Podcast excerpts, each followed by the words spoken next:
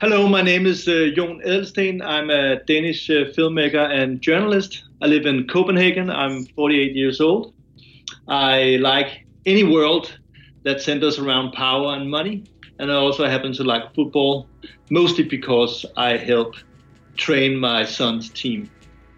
Hello, my name is Niels Holm. I'm a Danish journalist and documentary filmmaker, and also a football player, most importantly. Um, in my journalism, I'm attracted to stories that have to do with corruption, power, and money, and therefore FIFA was the perfect venue for me. Quelli che avete appena sentito sono Jon Adelsten e Nils Holm.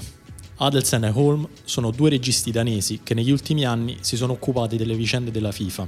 Il loro ultimo documentario è uscito l'anno scorso e si chiama World Cup of Spice. Tratta dell'assegnazione dei mondiali del 2018 e della sfida diplomatica tra Russia e Gran Bretagna per assicurarsi la Coppa del Mondo. Come si capisce anche dal titolo, si parla anche di spie, delle spie assoldate dalla Gran Bretagna in Russia e delle spie assoldate dalla Russia in Gran Bretagna. Ma il documentario parla anche e soprattutto della FIFA, del suo funzionamento e delle sue imperfezioni, di cosa c'è dietro una candidatura ad un mondiale, delle aspirazioni politiche di Joseph Blatter e della correzione che, con gli scandali esplosi negli anni successivi, ha di fatto messo fine ad un'epoca. In altre parole, si parla di un pezzo di storia di diplomazia dello sport che solo oggi stiamo veramente iniziando a comprendere. Di tutto questo oggi, come vi ho detto, parleremo proprio con Adelsten e Holm, che dalla Danimarca mi hanno concesso questa lunga intervista via Skype.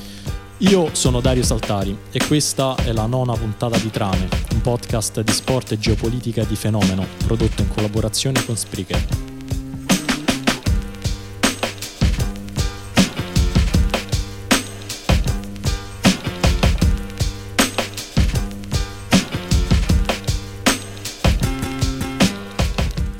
Hi John, hi Niels, how are you? Hi Dario, we're good, thank you. Very good, thanks. Perfect. So, uh, before a World Cup of Spies, you have directed another documentary on FIFA that is called The FIFA Family A Love Story. What struck your interest in FIFA? Well, um, I don't know if you remember this, but in, May uh, of 2015, there were uh, all of a sudden, you know, breaking news stories around the world of uh, the FBI raiding luxury hotels in Zurich of football um, politicians being brought out in handcuffs and their wives uh, sitting in, in the in the lobbies of the hotels crying.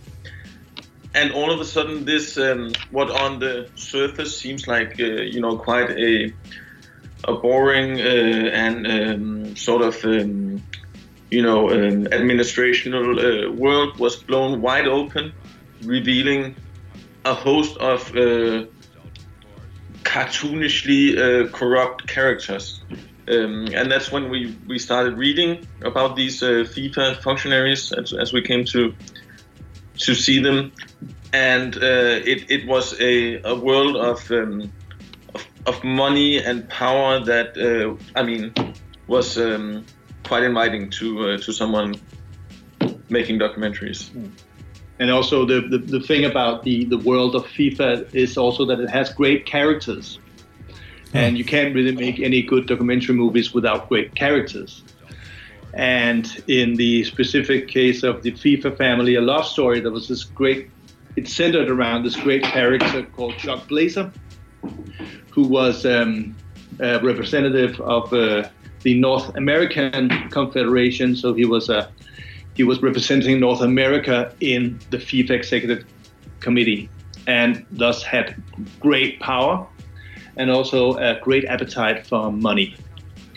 okay, so there was like also a literary interest in the characters.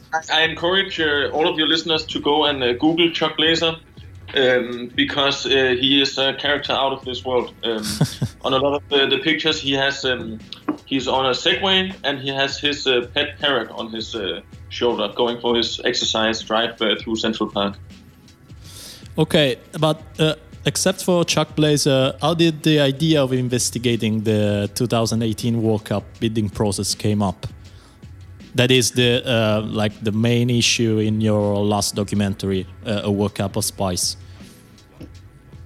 Yes, um, I mean we we spent um, the better part of a year and a half uh, making the FIFA family, and uh, that was a film that very much focused on the the straightforward money corruption in FIFA. So it was stories of um, tens of thousands of uh, dollars uh, being handed over in brown envelopes and and gifts being being given to to influential people.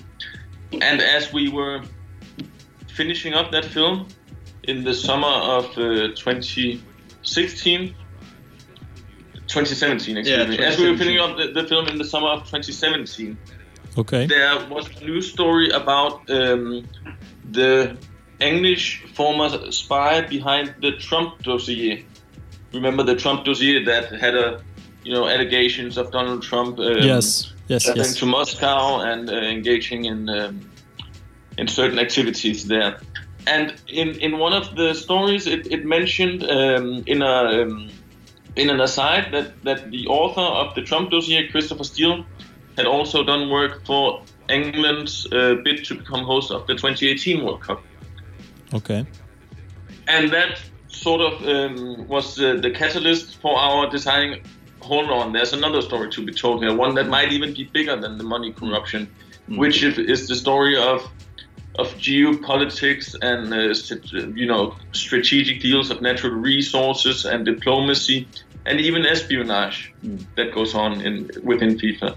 So the spy element of the story was was sort of got us hooked on it, and also for for um, the the angle of, you know, is uh, does FIFA have any relevance in the world of dip- uh, diplomacy? You know, if a country is willing to use intelligence efforts, you know, it's um, it, it, it it sort of backs the idea that that uh, the World Cup is seen as something hugely important that that we as um, politicians or uh, state leaders will want to use our intelligence services to um, to to to get the um, hosting rights, right? Is have you told Mrs. Rockin that we want to what we want to talk about the you know the bid campaign and preparing for the World Cup?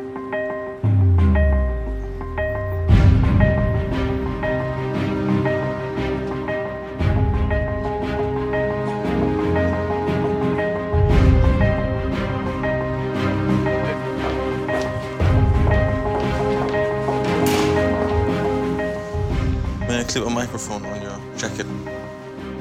Who's interested in the bid? I'll tell you.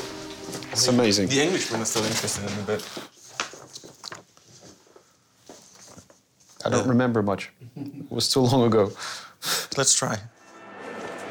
It's so interesting. And uh, talking about that, talking about uh, your documentary, um, watching your documentary, uh, I was struck by uh, the first words in the documentary of uh, Alexei Sorokin, that is the CEO of the Russian bid. And uh, when you go in Russia and you interview him, uh, the, the first words that he says is uh, Who, who's interested in the bid Yeah. and and uh, was- there was like a- an epiphany for me uh, when when uh, he asked this, that question. And um, so my question to you is, uh, why is there right now so much interest about the politics behind sports, and in particular football? I think uh, there's all there's always been a lot of interest in in the world of, of uh, where politics and sports meet. You you know, remember the uh, the Olympics.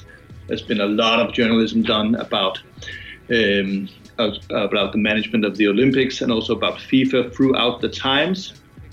But when they when the executive committee uh, in FIFA elected Qatar as the host, uh, um, of course, it exploded with with rumors, uh, you know, because it was such an odd choice, and it also exploded um, uh, with the journalistic interest in what goes on inside FIFA. And, and about Alexei Sorokin's word, words, you have to remember that when we interviewed him, it was about seven years after that he Uh, yes. had gone through the bidding process and he had won the bid.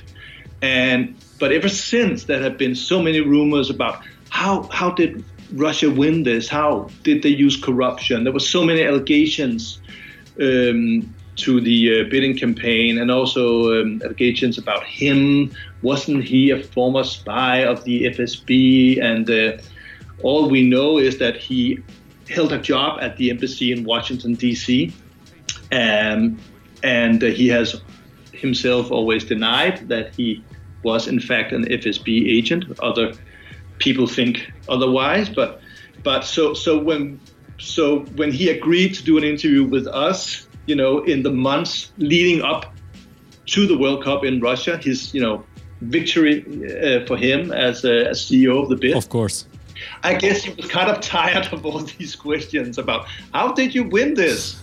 um, and, and when we included it, when we were editing the story, we were like, okay, he is like, when he says, who's interested in the bid, by the way, it's sort of like when the police goes like, nothing to see here, move on, move on, nothing to see here, as they say in, in, in Britain. And um, uh, so that's why we uh, we put it in there in the in the beginning. It's actually something that he says after the interview. Ah, okay. But I, it's it's also um, I mean uh, if we're talking about diplomacy and and and um, relationships, I think it's also a, a sort of a power play by him saying. I mean, basically he's saying. So you guys traveled uh, halfway around the globe to talk to me about this insignificant subject. so I think that's, it's also a way of establishing sort of the, the power balance between us. Yes, and talking about your uh, like the realization of your documentary, um, like you filmed the documentary years later, no? the bidding process, no, like uh, s- uh, seven years later or something like that, and Yes. Yes, and uh, mm, was this an advantage or a drawback for you? Because, uh, for example, uh, like you interviewed Sepp Blatter, and was, it seems, that is was like very free and nice to see uh, whatever uh, he wants and so on. And uh, I thought that was like a real advantage to film the documentary seven years later. But maybe it was a drawback for you because uh, I don't know, you couldn't uh, uh, film the actual bidding process in the making uh, or something like that. I don't know. I mean, there are upsides and downsides to it. Uh, as, as, as you say, the, the, the, the downsides, of course, is that we cannot follow the process and we have to go and, and recreate certain scenes using archival footage and and personal uh, accounts of, of the people who were involved. The upside, obviously, is that we can get someone like Sepp Blatter and Sorokin and Lord Triesman and Peter Hargitay to talk to us because when you're involved in the process and when it's going on and when you are in power at FIFA, there is no way you will ever talk to a journalist, at least on the record, about these things. That's um, that's like breaking omerta. So I mean, I think that there has to be a let's call it a cooling off period. Maybe seven years is a bit long, but there has to be a cooling off period before you can get sources like that to go on the record and and share Yes, of course. their stories. Yes. But maybe it would have been a bigger advantage to wait till after the uh, the 2018 World Cup was was actually held in Russia, because um, when we did these interviews in the months leading up to the the summer of 2018, there was still a lot of risk. There was still a lot of stake for Russia. Okay, and some of the sources that maybe would have a story to tell about why they voted for Russia. They uh, they still um, I think I mean it was maybe it was another story if we contacted them now after Russia had have had pulled it off and and and um, hosted the World Cup and then afterwards maybe uh, some more sources were um, willing to share their story. And if I can, if I may get technical just for a second, Yes. um, maybe it's worth uh, talking about the structure of FIFA. It's made up made up of about 200 uh, national football federations and five um, regional confederations. So there's Europe, Asia, Africa, South America, North America, and so on. And uh, the national uh, representatives and the regional representatives, neither of them are elected by the public. They are all elected by football politicians and within FIFA into these committees. So they don't need publicity. They don't need the public to vote for them, and therefore they, they don't depend on journalists covering them. So there's a the, the, the normal incentive for politicians to talk to journalists, of course, is to reach the public and, and, and stay in office or get in, get into office. These FIFA politicians, they don't have that incentive. So that's a, a big disadvantage for journalists trying to cover this. Yes, of course.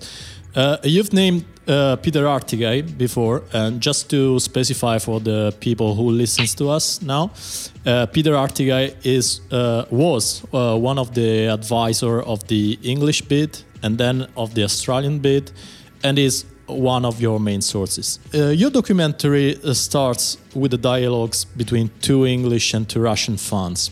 And uh, um, while the English couple is angry about the alleged frauds behind the Russian World Cup, uh, the Russian one complains about the, the distorted image that Russia has brought. And uh, these dialogues are, are the only fiction parts of your documentary. Like uh, um, there was. Uh, it's not fiction. It's non-fiction. So you you you've put the uh, like the camera in a pub or, or something like that. How, how does it work?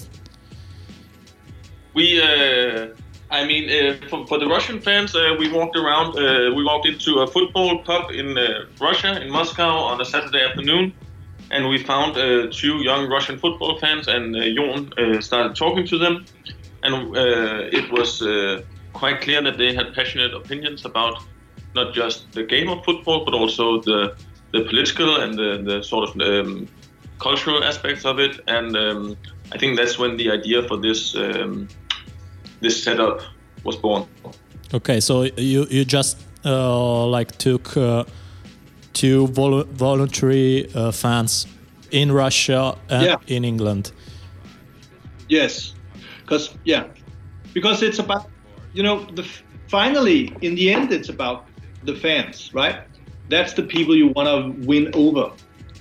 So so if um, if you want to host a World Cup, it's because you want to impress the people of the world about what your country is able to do, and also how well your team performs, uh, and with how many games they win, and will they make it to the finals, and so so so the fans are um, you you cannot forget the fans, and we want to we want to include them also to see how this. Um, how this, um, you know, sort of information propaganda war about Russia or about the UK, how does that play out from a fan fan point of view, right? Yes. Uh, and they are, yeah, and the Russians are, are, are like, why, why does everybody think we're cheating? You know, why do they have all these stories about us? Yes uh, in fact, in fact, yeah. my question is: uh, Did you feel in Russia like uh, a sentiment of uh, like outrage for these um, uh, all these stories uh, coming up from the Western countries about cheating, about frauds, and so on? Like talking to normal people, talking to fans, talking to to people in the street. I don't know.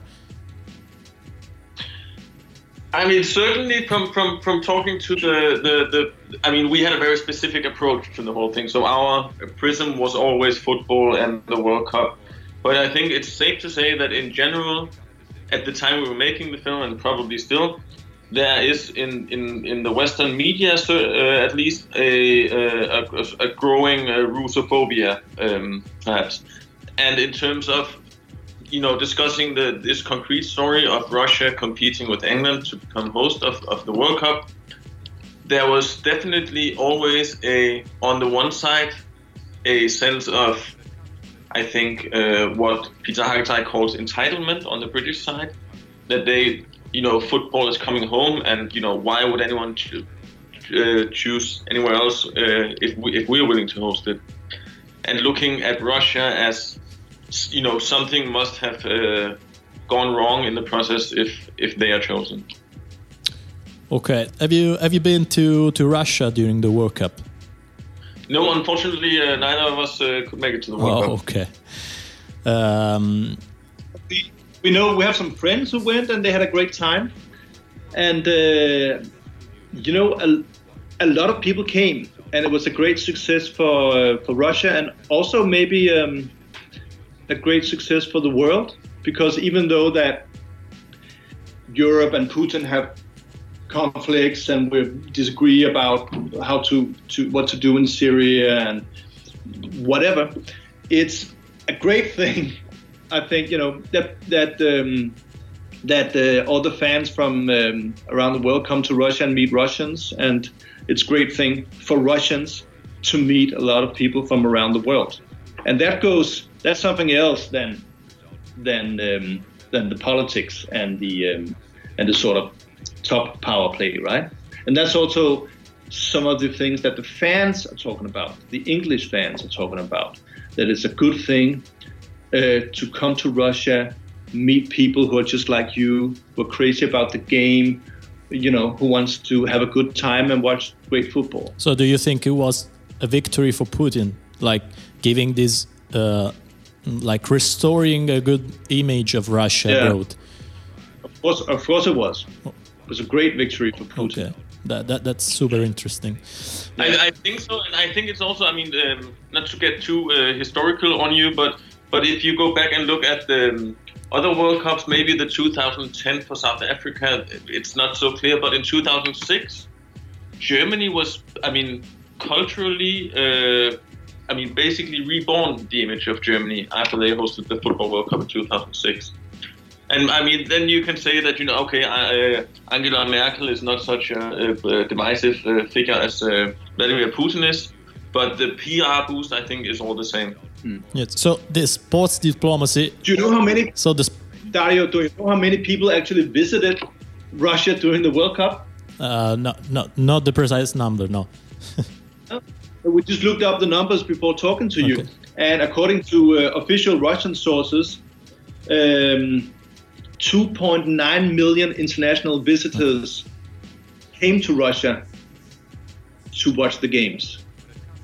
I mean, that's a huge impact on the world. If you give them just a pretty good time and uh, they see a friendly country, they see some good games, they meet some Russians. Yeah. It has, you know, a huge impact So for Russia's uh, image around the world. so sports diplomacy actually works. Yes, if you can get, if you can get two, 2.9 million people to visit your country, and if they have a good experience there, of course it's extremely valuable. And talking about sports diplomacy, um, your documentary also highlights the importance of the personalities of the characters in the bidding process. And uh, there are friendships, for instance, uh, uh, for instance, between Blatter and Putin. Uh, or uh, you like talk about Lord Triesman, that is the chairman of the English bid, that was perceived like somehow uh, unpleasant or arrogant. And so, mm, what role does the human factor play in sports diplomacy, acco- according to you? I would think that it that it plays the same uh, role as in in other uh, diplomacy.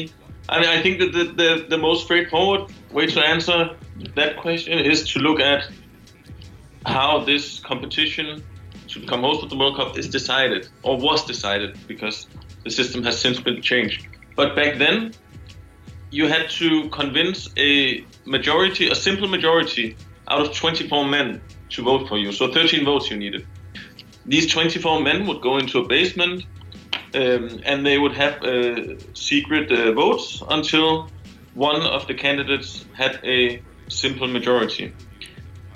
And these men, they sit there, they represent, you know, their football uh, confederations, but then they also represent political interests in their home countries. And last but not least, they uh, uh, represent their own uh, financial interests, so to speak. So if, if you, I mean, winning that vote, um, you have to operate. I mean, I think both uh, psychologically and diplomatically um, on on different levels, uh, and and I would imagine that uh, that personal relations uh, are quite central to that. Mm. So so before this voting, you. Um, you have to remember that they will travel around the world and you know presenting their bid, trying to persuade other nations, other um, um, the other um, confederations to vote for you. And of course, it makes a difference if it's Franz Beckenbauer traveling around, of course, representing your bid, or if it's Michel Platini traveling around, um, representing your bid, um, and and and um, and also, you know, it also it also has uh, some importance, of course, how the um, uh, how the political leaders are, um, are, uh, are getting uh, in. Uh, sorry, I'm lost my point here. what, what was the question again? Yeah, of course, of course, it it, it um, of course the, the, the, the, you know the persons involved plays um, great importance.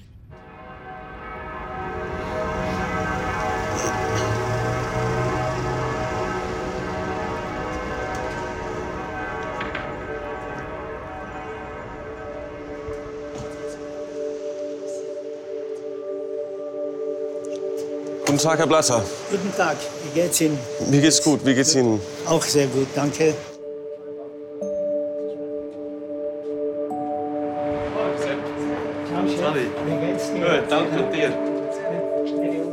Sepp Blatter, whose grand scheme, as he has admitted since then, was always to have Russia and, and America. For example, Blatter seems like in your documentary, like a very a real nice person. Like is is, is nice in the sense that is uh, a pleasant pleasant man. Yeah. And he is uh, incredibly charming, and, uh, and and to his credit, he appeared not only in our first documentary about FIFA, which he did not appreciate. After that, he then uh, also appeared in the second one, even after uh, seeing how we treated him, uh, according to himself, badly in the first one. I think that that um, should be uh, credited. yes, of course. And uh, in your documentary is discussed the Blatter's plan to award the uh, 2018 World Cup to Russia and the 2022 World Cup to the United States because, in his view, uh, this can be seen as a sort uh, a, a, symbolic end of the Cold War, right? And uh, mm, that makes makes me think about the uh, political role of the FIFA president. Uh, we saw Blatter, now we see Infantino. And uh, mm. according to you, how much diplomatic weight does the FIFA have right now as an, autom- an autonomous actor in the international community? I mean, it's uh, that's that's obviously uh, hard to quantify, but I think, I mean, if if, if you take the, the, the bidding process of 2010, uh, which we have studied uh, quite carefully, and you look at the people who made themselves available, you have you know Barack Obama, Vladimir Putin, David Cameron, Nicolas Sarkozy. You had uh, uh, the royals, uh, the royal families of Spain and Britain. They not only hosted these FIFA Exco members, but they also traveled around and actively promoted the bids of their countries. And they went to Zurich for the vote. And I think, I mean, that's an, I think an indication if you have uh, state leaders and, and royal people, uh, you know, um, going through um, jumping through hoops uh, for the sake of, of FIFA, I think that's at least an indication of the sort of uh, power that FIFA has. But uh, do you think that, like, uh, it will more and more in the future, like, um, has its power to, mm, like, determine where the World Cup goes? because, like, this plan of Blatter of Blatter was really interesting. Like he has uh, a political mm. vision, right? Yeah. And uh, maybe it will be more and more like that in the future. I don't know. The, uh, uh is is that that I'm asking to you? But maybe this this plan of Blatter, maybe it was more important to him than for others. Maybe it was a, for him a question of his legacy, right? Mhm. And uh, he is a man who grew out of the Cold War. Uh, and for everyone else, I guess the the Cold War is a long time ago, and uh, and so the when the um, World Cup 2018 was granted to Russia, it I don't think it had much to do about the end of the Cold War back in 1989. It's more like a tribute to modern world Russia as a as a modern country, just like any any other country in, in Europe. Okay. Um, your documentary has a sort of bitter ending because uh, uh, Peter Hargitay, that we discussed um, before, um, at the end says that fans will never really understand football because of what happens behind it, because of all the politics, all the uh, dirty stuff. and um, do you agree with him? Because you you you you you treat these issues like almost every day, and for you it, it, it has become uh, impossible to enjoy football once that you know what happened outside the pitch. Fortunately, uh, I can still uh, enjoy a good football game. But but I think, I mean, I, I don't agree with this with Hargitay's statement. But I think um, you have to keep his perspective in mind. As you mentioned, he worked. I mean, first for the English bit, then for the Australian bit, and before that, he had spent years as uh, the special advisor uh, of Sepp Blatter at FIFA. So he was one of the most influential people in football politics for perhaps a decade.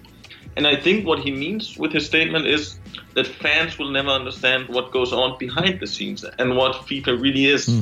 So I, I don't think, I mean, I wouldn't agree that fans can never understand football because uh, fans are perhaps the, the best people to understand football. Um, I think he, what he's saying is that fans will never understand FIFA for what it really is, and I think that's absolutely true. Okay, and Yeah, I would say, of course, it's po- it's possible to enjoy football as a great game, but anything involving national states is politics. Of course. And from the time the World Cup was awarded to FIFA, um, to Russia, sorry, uh, FIFA went through a total revolution, right? And uh, so when we watched the documentary, we actually have in mind that Blatter is gone and uh, Infantino came and changed all things.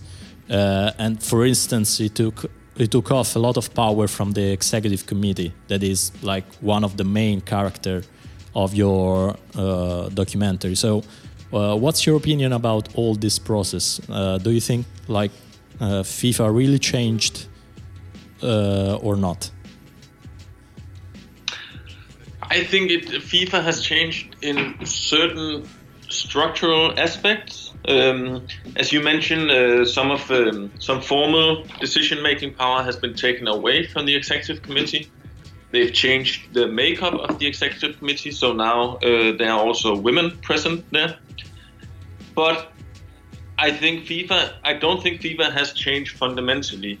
Um, I think uh, it still uh, suffers from some of the, you know, the the, the basic um, problems that that we've outlined uh, so far, and I think it's the executive committee is still where you want to go and uh, where the most powerful actors end up, and I think they still more indirectly now control where the World Cup goes. Okay, so mm, and what uh, what, mm, what are you working right now? Uh, like, are you uh, still studying FIFA or are like uh, studying the mm, 2022 World Cup? What are what, are you working right now? uh, I mean, I think we, we both uh, agreed that, that two films about FIFA was uh, more than enough.